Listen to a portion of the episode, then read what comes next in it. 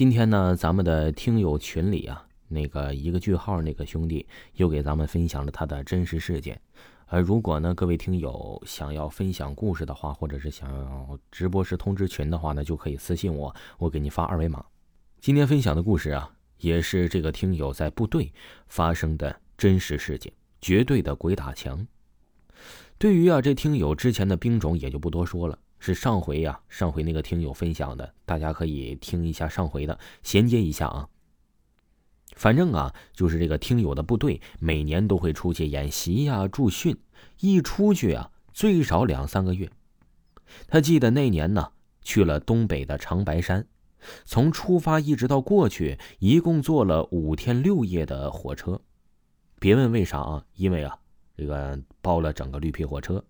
一火车上除了这些当兵的，还有驾驶员，两个乘务员，没有别的乘客了。就就这样经历了五天六夜，终于到达了东北长白山。下了火车呀，我们就把所有的车辆装备卸下来，就开始进入了驻地。长白山是啥呀？那家伙那是人参的故乡啊！我们驱车一路就往大山深处进发。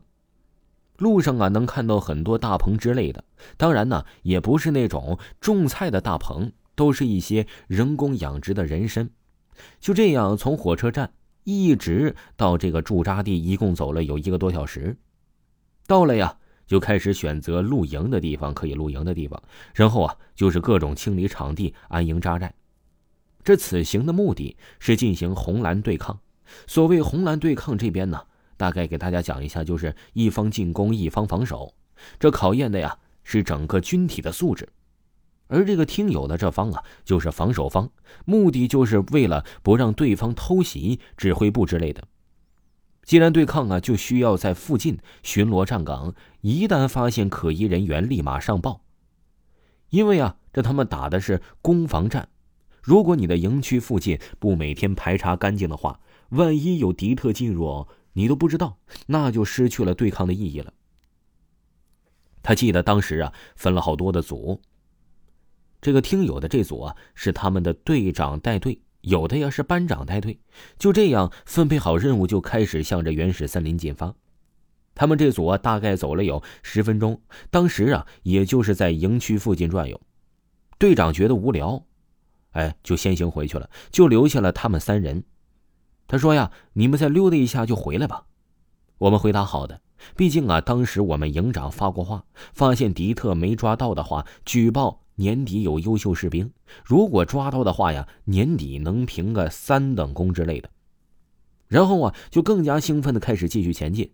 该说不说的，这东北啊就是牛逼，土地那是真正的黑土地，林子里面的大树啊又粗又大，一般呢。这是听友都见过，这个树的根部都是深扎在地底的，但是啊，这长白山里的可不一样，因为土壤的问题，这些参天大树的根须都是在表面的，以至于好多七八个人才能抱住的大树直接连根倒地，这让他们行军呢也产生了不大不小的阻碍，因为大树不知道啥时候倒下，这个树啊又得腐烂，外面看的光鲜亮丽，其实里面呢却是暗流涌动。有时候啊，你在树干行走，前脚还走啊，下一脚就可能一不小心踩空了，踩进腐烂的树干里。就这样，他们三个人是一脚深一脚浅的往前摸索，大概走了有那么十五分钟吧。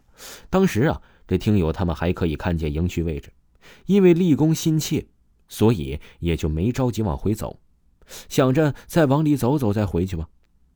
当他们走了大概两分钟的时候啊，突然又听到了一个奇怪的声音，听着像猫，又像小孩的声音。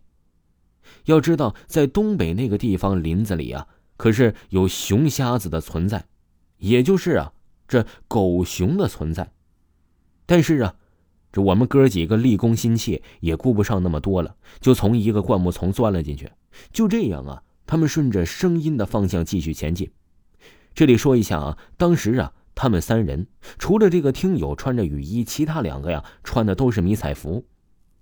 来之前呢，他们还接种了森林脑膜炎疫苗，因为东北林子里啊，除了有熊啊、蛇呀，还有一种吸血的虫子，这玩意咬了人呢，你不能用手直接拔出来，有可能啊把它呢在头留在你的身体里，很容易会引发脑膜炎。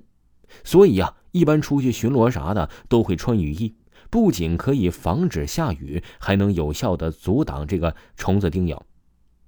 而且呀。他们出门本来就是简单巡逻，就带了半瓶水、半包烟、一个打火机，就这样，他们的装备就好了，就进去了。